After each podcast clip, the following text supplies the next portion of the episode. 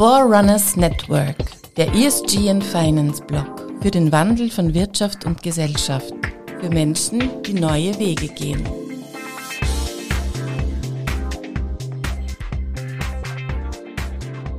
Herzlich willkommen, liebe Vorrunner, Hörerinnen und Hörer. Heute spreche ich ganz besonders intensiv und so richtig animierend, weil ich habe den wohl bekanntesten Trainer, Coach Österreichs bei mir, nämlich René Otto Knorr, Eigentümer der ROK-Akademie.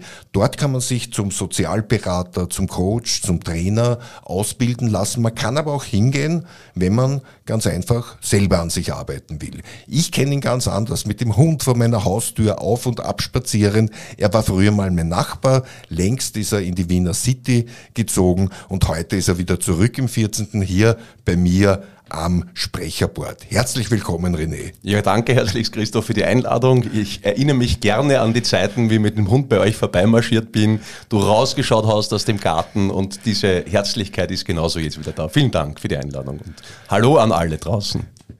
Ja, äh, von mir auch. Erzähl uns einfach äh, von damals bis heute, wie du überhaupt zu diesem mm, Sprecherplatz hier bei mir gekommen bist. Punkt, Ende. Ähm, von damals bis heute. Also ich habe ursprünglich Kellner im Sacher gelernt. Vater hat ein Gasthaus.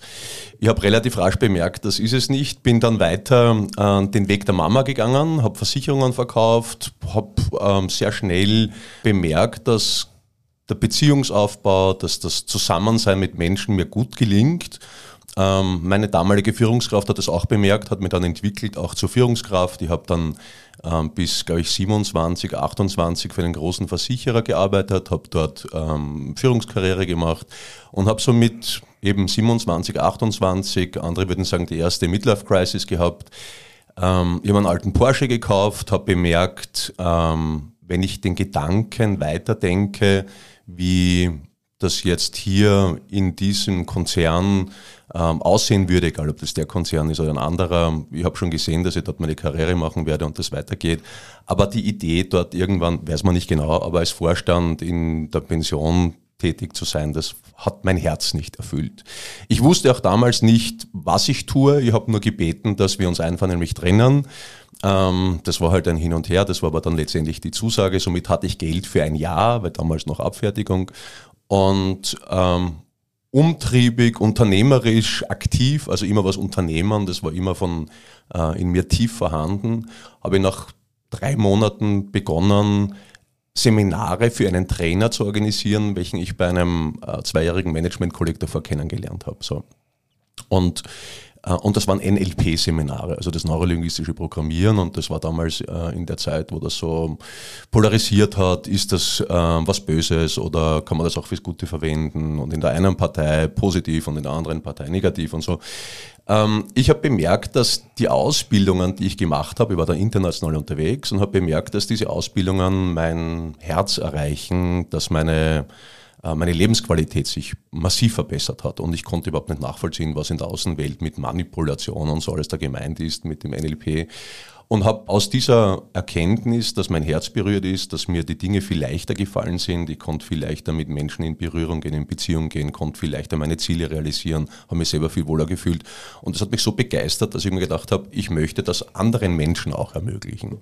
Und bin mit diesem Gedanken hinausgegangen, habe Menschen begonnen zu inspirieren, dass sie eben sich für dieses Thema interessieren. Und so ist einmal ähm, die Akademie entstanden. Und das war vor 20 Jahren also ich habe 2002, 2003 habe ich damit begonnen und habe dann die ersten zehn Jahre auch selber aktiv viel als Trainer, als Coach gearbeitet. Dann hat irgendwann die Presse gesagt, ja, Österreichs Nummer 1 Coach und so. Ähm, und habe bemerkt, nachdem wir dann von anfänglich sieben Teilnehmerinnen und Teilnehmern in einem Wohnzimmer ähm, bis kurz vor Covid waren wir gerade in der Stadthalle Halle F ähm, zu buchen, habe ich bemerkt, dass das halt sehr äh, vielen Menschen sehr gut tut. So. Und in den so 2011, 12, 13 ist dann immer mehr dieser ganze Coaching-Markt äh, hochgekommen und zwar richtig hochgekommen. Und wir haben dann äh, unsere Akademie zertifizieren lassen von den unterschiedlichsten Bildungszertifizierungseinheiten und haben begonnen, auch Berufsausbildungen anzubieten, also zum Beispiel die Lebens- und Sozialberatung. Das ist in Österreich wenn man das sehr ordentlich äh, sieht und ich liebe ordentliche Dinge, äh, ist es die, die Grund oder die Grundvoraussetzung, um Österreich überhaupt als Coach arbeiten zu dürfen, weil der Gesetzgeber hier sagt, das ist ein gebundenes Gewerbe ähm, und wenn man qualitativ in dieser Art und Weise mit Menschen arbeiten möchte, dann ist das eben zu tun. Und so ist es, dass wir heute rund 200 ähm, bis 250 Absolventinnen und Absolventen pro Jahr haben in diesem Bereich. Ja, und so sind wir, was das betrifft, ich sage es ein bisschen sanft und vorsichtig immer, aber ähm, in einer, sagen wir mal, Marktführerposition heute und bin sehr dankbar, dass ich diesen Herzensweg gegangen bin. Ja. Okay, und äh, leben wir jetzt, zu dir kommen Menschen, die sich verändern wollen, stärken wollen, äh, oder Menschen, die andere darin trainieren mhm. wollen. Ja? Und äh, viele sagen, Veränderung ist immanent. Andere sagen, wir leben jetzt gerade im stärksten Wandel since ever, äh, bedingt auch durch Corona, Krieg und alles das. Äh, du machst es jetzt schon 20 Jahre und länger. Leben wir jetzt wirklich in einer stärkeren Zeit der Veränderung oder ist alles äh, so wie immer? Mhm. Das, was ich denken kann, sind die letzten, jetzt bin ich 50, die letzten 30 Jahre. Das kann ich denken. Was davor war, kann ich nur mutmaßen und ablesen aus historischen Werten. Aber in diesem Schleier der 80er verloren gegangen. Hansi Hölzl. Aber ähm, also die letzten 20 Jahre, wir haben schon immer bemerkt, dass das Bedürfnis nach Orientierungsveränderung, also nicht nur Veränderung, sondern orientierter Veränderung eine bedeutsame Größe ist und dass viele Menschen hier ein Bedürfnis haben. Ich glaube, dass das ursprüngliche Bedürfnis äh, nach Wachstum sowohl in der Natur, dass das etwas ist, was in unserem Kosmos sich ständig auch ausdehnt als Grundbotschaft, aber natürlich auch im Menschen selbst verankert ist. Und somit ist es etwas sehr Natürliches, dass wir ein Bedürfnis nach Wachstum haben und Wachstum bedeutet automatisch auch von einem Moment auf den anderen Veränderung zu erfahren. Das, was ich aber sehr wohl glaube, ist, dass wir gegenwärtig in einer Zeit leben, die noch mehr Räume dazu bringt oder ermöglicht oder fordert. Das heißt, ähm, Covid zum Beispiel hat natürlich dazu geführt, dass viele Menschen sich Sinnfragen stellen. Zum einen war die Zeit da, sich diese Fragen überhaupt zu stellen und zum anderen ähm, haben Menschen auch bemerkt, dass ihre ursprünglichen auf ihrer Weltbildebene ähm, geprägten Zielvorstellungen, zum Beispiel schneller, höher, weiter, Wohlstandskonstruktionen, dass das durchgedacht auch nicht erfüllend ist. Und diese Fragen nach Sinn zum Beispiel sind in der gegenwärtigen Zeit einfach ähm, durch den Raum stärker präsent im Menschen und somit auch in der Gesellschaft. Okay, äh, wer will sich heute neu orientieren? Also äh, ich bin jetzt doch schon äh, fortgeschritten, den, den 50er schaue ich äh, aus der Ferne äh, hinterher. Und äh, sind es auch Menschen in meinem Alter, die sagen, ich will mich jetzt neu orientieren? Oder sprechen wir da von 20 bis 30-Jährigen, die jetzt einmal so den, das Trampolin ins Leben suchen? Also wir haben so ähm, drei große Phasen wenn man sich Lebenszyklen ansieht. Das eine ist natürlich irgendwann einmal so Volljährigkeit, wo geht es dann hin? Das sind aber mehr Berufsorientierungsfragen. Orientierungsfragen, die sich aus der tiefen Psyche des Selbst herausstellen, sind mehr Lebensorientierungsfragen und nicht Berufsorientierungsfragen. Also so 18, 19 ist sicher die erste große Phase. Dann haben wir so der, die zweite Phase ist die Adoleszenz, also Menschen so irgendwo zwischen 28 bis 32 dort wo vielleicht die ersten Weltbild-Werteziele erfüllt wurden oder teils erfüllt wurden. Und man sagt, aha, ich habe jetzt meine ersten Hackeln gemacht, Karriere und Familienplanung ist irgendwie am Beginn oder so. Und dann stellt man sich die Frage, ist das das, was ich überhaupt mein Leben lang machen möchte?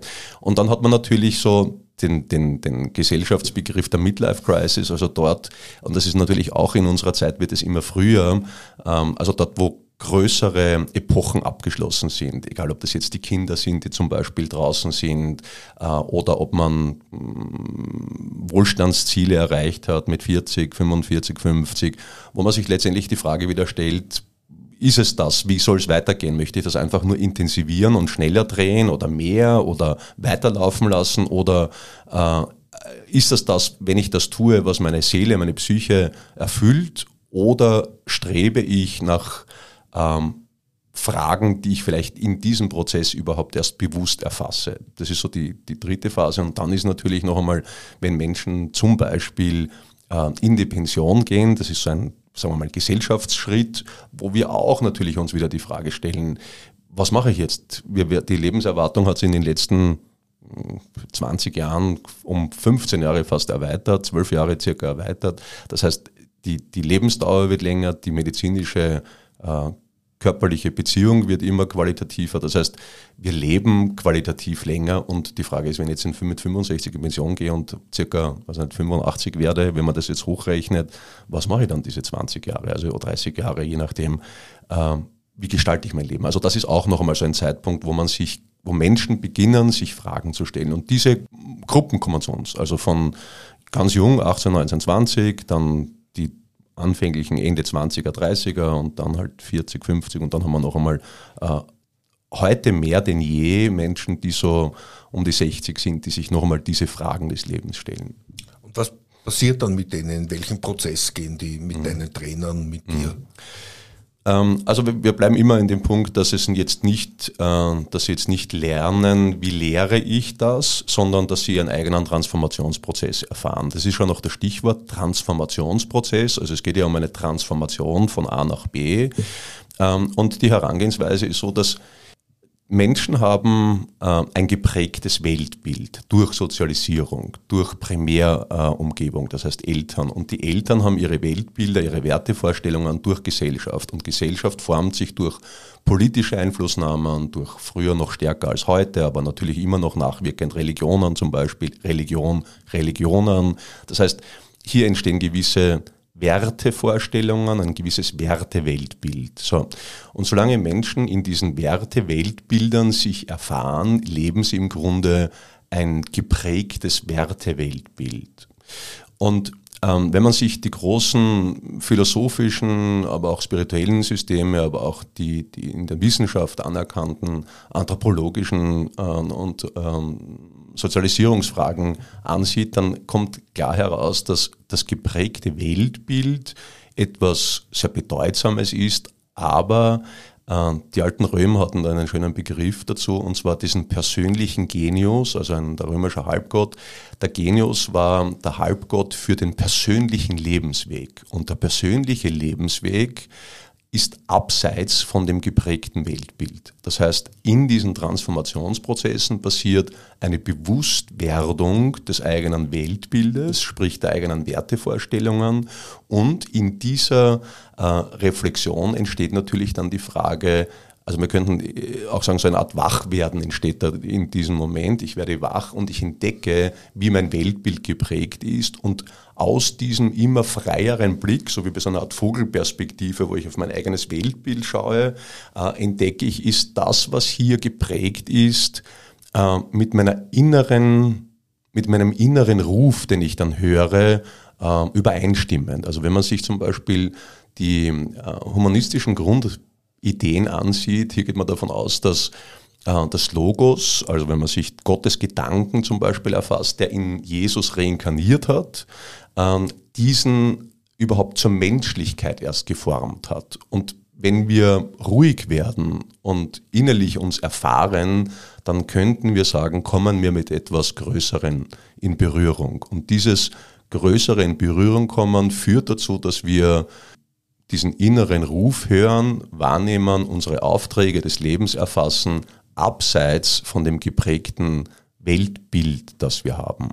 Und das führt dazu, wenn wir das entdecken in uns, erfahren wir Sinn für uns. Wenn wir beginnen nach diesem nach dieser Idee oder nach diesem inneren Ruf zu leben, dann wird das Leben für uns sinnvoller. Und das ist heute ähm, etwas, wo der Blick immer stärker wird, weil Menschen mehr Bewusstsein bekommen, wenn sie wenn man sich vorstellt, ich bin beim biblischen Moment, also dort, wo ich kurz bevor ich gehe und auf das Leben zurückschaue, dann geht es nicht darum, wie viel habe ich, sondern äh, ist das, was ich erfahren habe, für mich sinnerfüllend. Und das sind Gott sei Dank die, die Räume, die wir in unserem Kulturkreis heute überhaupt denken dürfen, weil solange Grundbedürfnisse nach Maslows zum Beispiel nicht gesichert sind, kommen Menschen gar nicht in diese Fragen und in dieses Bewusstsein hinein.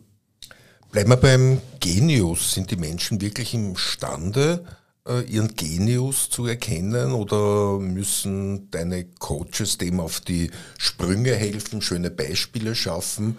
Und gleich Anschlussfrage, wie stark ist denn bei dem Coaching, das ihr da tut, eben die Überlappung mit der klassischen Gestalttherapie zum Beispiel? Also zum ersten Teil einer Frage. Es braucht natürlich ähm, einen angeleiteten Prozess, welcher dazu führt, dass dieses Bewusstsein überhaupt erfasst werden kann. Also damit mir etwas bewusst wird, braucht es ja einen Unterschied zu dem, wie es davor war. Und immer dann, wenn ich etwas Neues erfasse und es wirklich neu ist, muss es von außen kommen. Weil sonst ist es ja in mir schon vorhanden, bekannt, vertraut oder nur eine, sagen wir mal, eine Abweichung von dem, was ich schon erfasst habe. Also es gibt diesen Impuls von außen, welcher dazu führt, dass diese Transformation ein- und begleitet wird. Das ist der, der erste Teil deiner Frage. Und der zweite Teil, äh, Gestalttherapie. Also jetzt bin ich nicht Experte in der Gestalt, Gestalttherapie und deswegen möchte ich ja nicht viel dazu sagen, aber an sich ist es ja so, wenn man Verhaltenstherapie, Gestalttherapie ansieht, das ist im Grunde eine outcome-orientierte, würde, würde ich in meiner Begrifflichkeit halt sagen, ähm, Herangehensweise, welche bedeutet, dass man über die Gestaltung, das Verhalten äh, reorganisiert. Also wenn man die die, die, die Strömungsdynamik eines Lebewesens sich ansieht, sagen wir mal, wir haben den Geist, der Materie formt. Und Materie in der geformten äh, Erlebniswelt erleben wir dann durch die Gestalt, durch das Verhalten. Also das ist das, was wir im Außen wahrnehmen. Und, äh, und hier wäre ja der Weg vom Außen nach innen. Und der Unterschied ist, dass wir direkt zum Inneren gehen. Okay, gehen wir kurz noch einmal zurück zu NLP. Du hast dich vorher schon bemüht, in deiner Einleitung da ein bisschen äh, aufzuklären, weil viele von uns nehmen mhm. ja gewisse, ja, einfach äh, Schubladen mhm. einfach einmal wahr, haben sie dann für immer abgespeichert und äh, keine Ahnung, für mich ist es auch NLP irgendwo zum ersten Mal aufgetaucht vor 25 Jahren, ja, mit einem äh, Kärntner Politiker, mhm. der aus Oberösterreich stammt. Äh, dann äh, hat man ihm gehört, okay, das ist äh, auch entstanden mit einem militärischen Background, äh, dazu weiß ich äh, äh, relativ zu wenig und jetzt bleibt natürlich bei manchen, bei manchen über, aha, das ist vielleicht äh, Politsprech, wo man viel redet und wenig aussagt, ja, und bei anderen bleibt über äh, Programmieren. Programmieren heißt ja vielleicht auch manipulieren. Gibt vielleicht äh, in einem kurzen oder längeren Satz Auskunft, ja, was das tatsächlich eben für eine Form des Sprechens ist. Also die Form des Sprechens, wenn ich auf diesen Teil deiner Frage mich jetzt beziehe, äh, dann ist die Idee, die hier ähm, angenommen wird, jene, die in dem Begriff Rhetorik zu verorten ist. Und Rhetorik basiert darauf, dass wir, oder sagen wir mal, ähm, qualitative Rhetorik basiert darauf, dass ich als Sender ein Bewusstsein darüber habe, welche Botschaft möchte ich bei meinen Rezipienten ähm, installieren. So.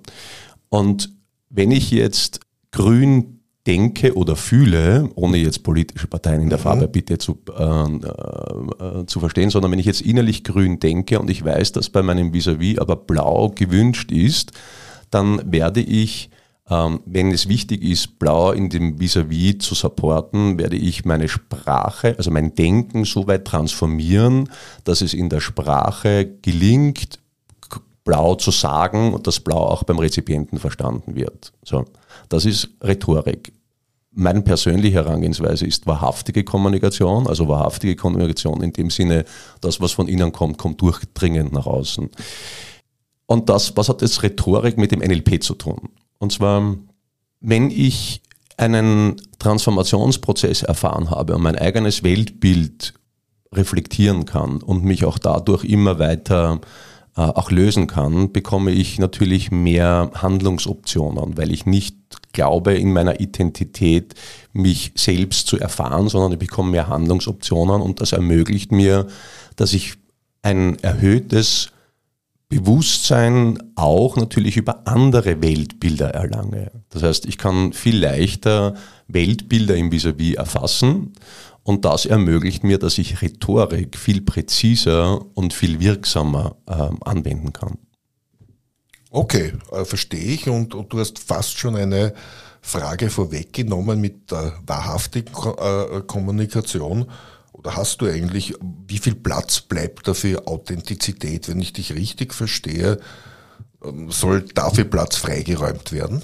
Also Authentizität, ähm, ich meine, ich weiß nicht, viertes oder fünftes Buch beschäftigt sich in, mit dem Bereich und ich bin jetzt da kurz vorm Abschluss auch. Und Authentizität ähm, ist einmal eine, äh, ein großes Wort. Und wenn man sich ähm, in den unterschiedlichen ähm, Quellenverweisen wie Duden etc. dieses Wort ansieht, dann gibt es ein paar Unklarheiten. Also wer definiert überhaupt, was Authentizität ist? Also viele zum Beispiel in der HR-Welt, dann sagt man, heute will man einen Mitarbeiter, eine Mitarbeiterin, die authentisch ist. So, jetzt in so einer Idee muss ja irgendwie eine Annahme darüber getroffen werden, dass der Personalist, die Personalistin ein Bewusstsein darüber hat oder eine oder Kriterien hat, wann ist wer authentisch. Weil der Unterschied zwischen konkurrentem Verhalten und Authentizität ist ein Unterschied. Also Konkurrenz bedeutet ja, dass alle inneren Teile und alle äußeren Teile in eine Richtung homogen, wenn du so willst, äh, strömen. Und die meisten Menschen machen sich überhaupt keinen, keinen Gedanken, was der Unterschied zwischen Konkurrenz ist und Authentizität, weil viele, die konkurrent sind, wirken nach außen, als wären sie authentisch. Und wenn, nachdem sich die Menschheit nicht die Frage stellt, was ist der Unterschied zwischen konkurrent und authentisch, wird das auch nicht weiter hinterleuchtet oder beleuchtet. So.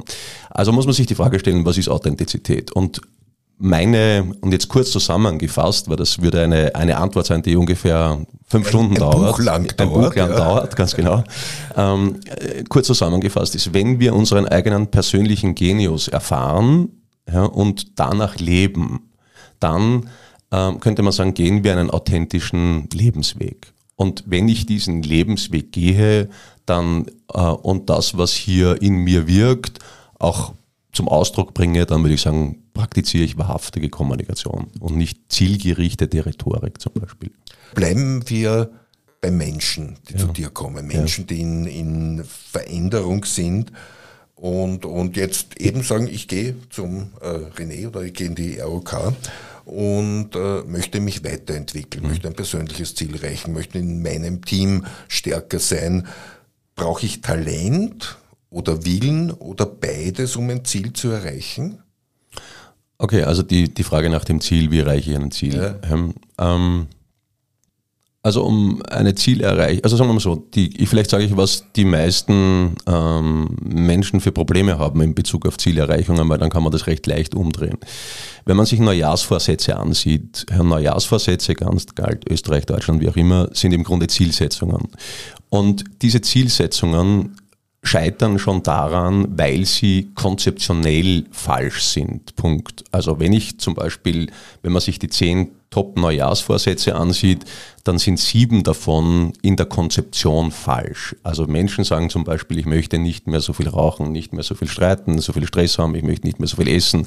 Diese Formulierungen sind, also wenn man das überträgt in Form einer bildlichen Metapher, dann könnte man sagen, äh, jemand, der, also ein, ein Statiker zum Beispiel, ähm, würde, wenn er einen Wolkenkratzer baut, einfach Fehler konzeptionell durchführen. Und wenn der Baumeister dann diesen Tower baut aufgrund dieser statischen Pläne, dann ist die Wahrscheinlichkeit, dass das Ding nicht so steht, wie es stehen soll, einfach sehr hoch. So. Das heißt, konzeptionell gibt es hier Fehler. Und der Punkt ist, alle unsere Lebensbewegungen werden über zum Beispiel Wertevorstellungen, Werte organisiert, die auf unbewusster Ebene abgespeichert sind. Also dieser Begriff Unbewusstes ist heute in der Wissenschaft sehr klar erarbeitet. Im Denken vieler Menschen hat es noch so einen esoterischen Touch, ist es aber nicht. Also die, die, die Wissenschaft ist sich heute einig darüber, dass jede Entscheidung, jede Handlung über das Unbewusste ähm, ausgeführt, aus, getroffen und ausgeführt wird. So. Wenn Menschen konzeptionell in Bezug auf Ziele Formulierungen zum Ausdruck bringen, wie zum Beispiel, ich möchte nicht mehr so viel essen, ja, dann ähm, sagen sie sich selbst etwas Falsches. Und zwar das Unbewusste kann keine Negationen aufnehmen. Das ist landläufig bei vielen bekannt durch dieses Beispiel, denk jetzt bitte nicht an einen rosa Elefanten. Die wenigsten wissen zwar, warum sie jetzt nicht, also warum sie zwar, sie erfahren, ich denke an den rosa Elefanten, aber sie wissen nicht, warum das wirklich so ist. Also das Unbewusste kann nur, wir können nur über unsere fünf Sinne Informationen aufnehmen. Und ich kann auf unbewusster Ebene keine Negationen aufnehmen. Das geht nicht. Das heißt, das Unbewusste kann nur sinnespezifische Eindrücke aufnehmen. Und somit, und Sprache ist ein Modell das, was auf der unbewussten Ebene an sinnespezifischen Erfahrungen abgespeichert wird. Somit ist dieses Modell eine vereinfachte Form von dem, was auf der unbewussten Ebene wirkt. Und wenn ich jetzt zu mir sage, ich möchte nicht mehr so viel essen, dann die Negation wird getilgt und das führt dazu, dass ich dem Unbewussten laufend suggeriere, ich möchte Strafe. Genau, also ich möchte ja. essen, so sinngemäß. Ja. ja. Und das führt dazu, dass ich, also wenn du heute ein Team hast und du sagst einem Team dauernd die falsche Botschaft, was sie tun sollen, dann werden die halt das Falsche tun. Und das Unbewusste äh, führt das eben aus. Und hier beginnt in der konzeptionellen Zielgestaltung äh, bereits der Fehler. Ähm, es gibt viele, viele, viele Details, die hier relevant sind, aber da ist einmal der Anfang. Ich weiß nicht, wie viel Zeit du mir geben möchtest, aber ich sage gerne noch ein paar Beispiele. Ja, was ja, das bitte, sind. bitte, ja? bitte, bitte, Wir, okay. Der ähm, Hörer entscheidet, wie lange drauf bleibt. Also ein, ein zweiter ganz wesentlicher Punkt ist, dass ähm, die Differenzierung zwischen semantischen und syntaktischen Negationen eine Problemstellung ist. Also viele Menschen, also semantisch zum Beispiel wäre Wohlstand etwas Bejahendes und Armut etwas ähm, Problematisches, semantisch Negatives. Und viele Menschen ähm, sind angetrieben durch Weg von Dynamiken. Das heißt, äh, wenn man sich den Begriff Emotionen genauer ansieht, dann sieht man Emotion, Motion, das ist unser Antrieb, das ist wie der Motor beim Auto. Also dass die Emotionen stellen den, den Treibstoff dar, welcher in ein Auto hineingetankt wird. Also unsere Emotionen tragen uns durch das Leben. So. Und wenn ich jetzt durch Denken und innere Denkprozesse Emotionen auslöse, die weg von Qualitäten haben, dann bedeutet das, dass ich laufend, also ich, viele Menschen handeln heute aus einer äh, Emotion heraus, zum Beispiel Angst vor Armut also auch wenn das noch immer, äh, wenn wir in einem sehr wohlhabenden Land leben, ähm, haben viele mehr Antrieb aus diesen Weg von Dynamiken. Also bei den meisten Menschen fängt Gesundheit erst dann an, wirklich bedeutsam zu werden, wenn sie krank werden. Also sie fangen wieder an, durch die Peitsche des Weg von sich zu bewegen. Und diese Weg von Dynamiken sind natürlich, äh, also wenn man sich vorstellt, man tankt den ganzen Tag so weg von Emotionen in sich hinein. Man weiß heute psychosomatische Erkrankungen, also im Worst Case produziere ich durch diese suboptimalen inneren Prozesse zwischen Denken und Emotionen auch noch weiterführende Problemstellungen, Stichwort Psychosomatik. Und Viele Menschen ähm, tanken in Bezug auf die Zielrealisierung problematische Emotionen. Und das führt dazu, dass sie ähm, nicht wirklich dorthin kommen, wo sie hinwollen zum Beispiel. Ja, und wie gestalte ich mir das im Kopf? Also ich will jetzt nicht weg von, weil das lädt mich negativ auf, mhm. ja, sondern ich möchte dann hin zu mhm. etwas. Mhm. Also wenn man sich evolutionsbiologisch die, die Geschichte der Menschheit ansieht, haben wir in unseren Entwicklungen immer mit Weg von begonnen. Also ganz früher haben wir uns geschützt vor, ich weiß nicht, dem, dem Dinosaurier, Löwen, Tiger, wie auch immer, äh, Umweltkatastrophen. Das heißt, wir haben äh, Weg von Dynamiken produziert. Und der Weg vom Weg von zum Hinzu ist, dass wir lernen, die qualitativen Strategien anzuwenden, dass wir uns sukzessive immer weiter weg von dem Weg von in Richtung hinzu bewegen. Und das führt dazu, wenn ich die Problemstellungen, die ich laufend äh, auf dieser Achse habe, löse, führt das dazu, dass ich peu à peu, Stück für Stück immer weiter in das Hinzukomme. Das ist ein Punkt. Der zweite Punkt ist, wenn ich die meisten Menschen haben heute Weltbildziele, wie schon gesagt. Weltbildziele entstehen dadurch, dass etwas Defizitäres da ist. Also wenn ich heute weltlich sage, äh, ich möchte glücklich sein, das ist ein Ziel von mir, dann entsteht dieses Ziel aus dem Bedürfnis heraus, weil es gegenwärtig wie ist, unglücklich, weil sonst würde ich ja nicht glücklich sein wollen. Wenn ich sage, ähm, ich möchte heute ähm, mehr Wohlstand haben, dann ist es deswegen, weil ich zu wenig Wohlstand habe. Das heißt, weltliche Ziele entstehen immer aus defizitären Bewegungen heraus. Und da ist halt die Frage, wie defizitär ist es, wie viel weg von habe ich in mir und was, wie lange brauche ich, bis ich zu dem hinzukomme. Das sind die weltlichen Zielkonstruktionen. Das Zweite, äh, was dahinter wirkt, um die Frage noch in einem gesamtheitlichen Rahmen zu reflektieren und anzusehen, wenn du ähm, eine, wenn du diesen Ruf, von dem wir vorher gesprochen haben, von diesem Genius, und da entsteht so etwas wie eine Art Auftrag. Also im Englischen klingt das viel cooler, eine Mission, Mission ja. ja, Mission. Aber im Grunde, wenn man das richtig verstehen möchte, weil die meisten Menschen ja, deuten halt ihre weltlichen Konstruktionen hinein, aber dieser Genius Auftrag, diese Mission, wenn man versteht, dass man einen Auftrag hat äh, und aus diesem Auftrag heraus dann beginnt, sich eine Vision abzuleiten. Also wie würde dieser Auftrag in erfüllter Form aussehen?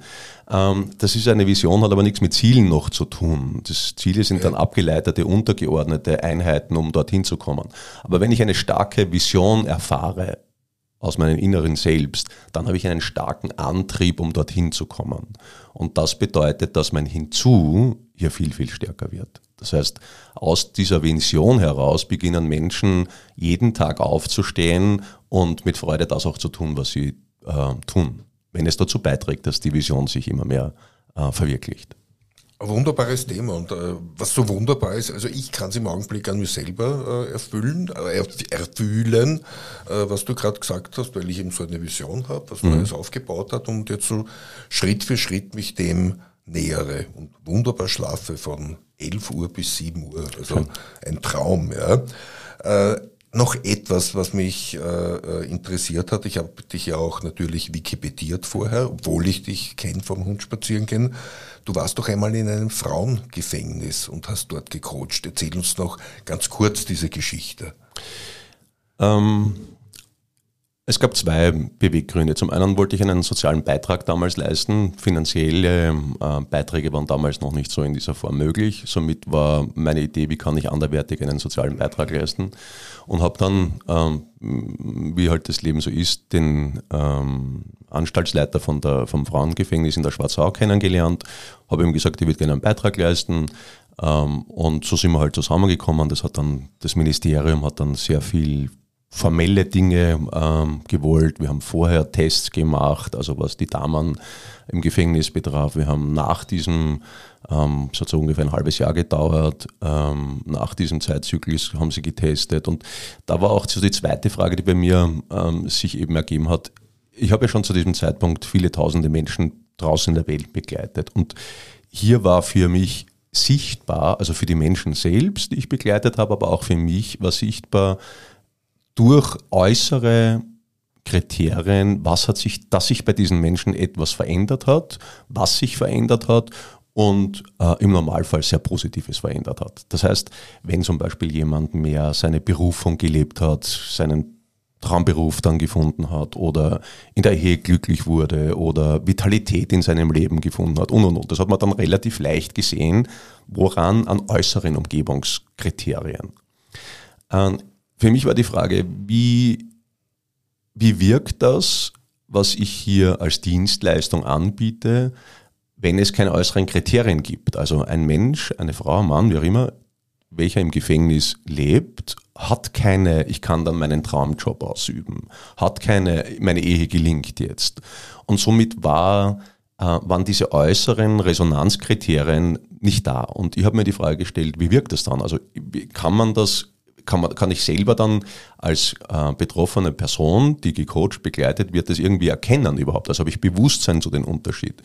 Und das war eine zweite sehr ähm, Frage, die ich einfach nicht beantworten konnte und habe halt dann damit begonnen und nachdem das Ministerium anfänglich sehr bürokratisch halt die ganzen Vor- und Nachher-Tests gemacht hat, ähm, aber auch nachdem mir die Frauen nach diesem Transformationsprogramm eben mitgeteilt haben im persönlichen Gespräch, dass es ihnen viel, viel besser geht, war das eine, ähm, eine sehr eine klärende Information für mich und natürlich mit viel Freude und Dankbarkeit, weil ich halt diesen äh, Damen sehr geholfen habe, ihr Leben ähm, innerlich zu reorganisieren und, und erfüllter zu erfahren.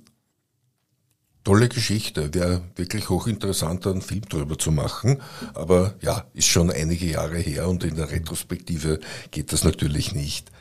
Ja, dann äh, gehen wir schon langsam Richtung Schluss. Du hast übrigens den äh, Podcast-Rekord geschlagen ja, an Zeit, aber es war äh, wirklich irrsinnig informativ. Ja, und wenn ihr mehr darüber hören wollt, das ist die ROK Akademie und da gibt's eine Homepage, René Otto Knorr, mit einem R googeln und äh, ihr kommt auf ihn.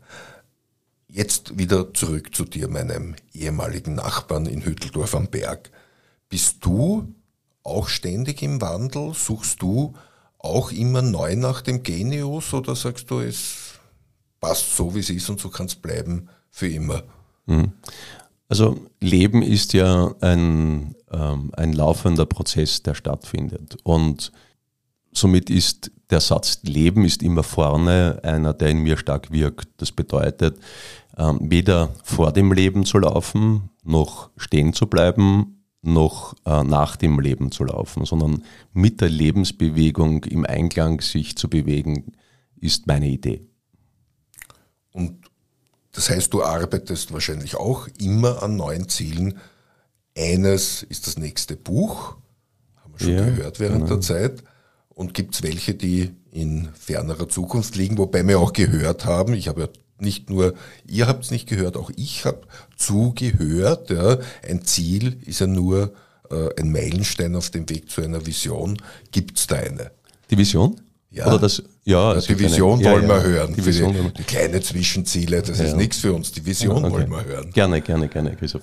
Ja, also die, die Vision ist schön niedergeschrieben auf unserer Website, Herrn, und da haben wir so ein bisschen in, in, in klassischen Begrifflichkeiten äh, zusammengefasst. Also die Vision ist, dass wir eine Gesellschaft äh, oder dass wir die Gesellschaft unterstützen, ein sogenanntes SEG-Leben zu erfahren. Und SEG, also SEG, steht für ein sinnerfülltes, erfolgreiches und glückliches Leben.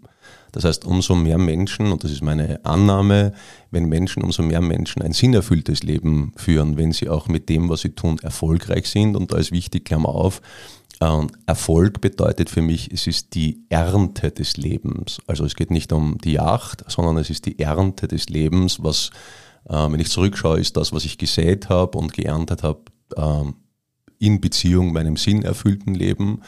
Und der dritte Punkt ist eben dieses G, dieses Gustav für glückliches Leben. Und da ist die, die Kurzzusammenfassung, Glück entsteht durch die Abwesenheit von Unglück. Das heißt, wenn ich das, was in mir wirkt, was Unglück produziere, transformiere, erfahre ich Glück. Und wir brauchen dann nicht nach Glück streben, sondern ich erlange es. Und das ist ähm, dieses SEG-Leben für unsere Gesellschaft, wird den, den Auftrag, meine Vision immer mehr nähren. Und die lautet, dass wir eine Gesellschaft ähm, uns ermöglichen, die ein friedvolles ähm, Koexistieren aller unserer Lebewesen, Natur eben für uns ermöglicht. Ja, in diesem Sinne hast du mich schon angesteckt. Ein wunderschöner Schlusssatz.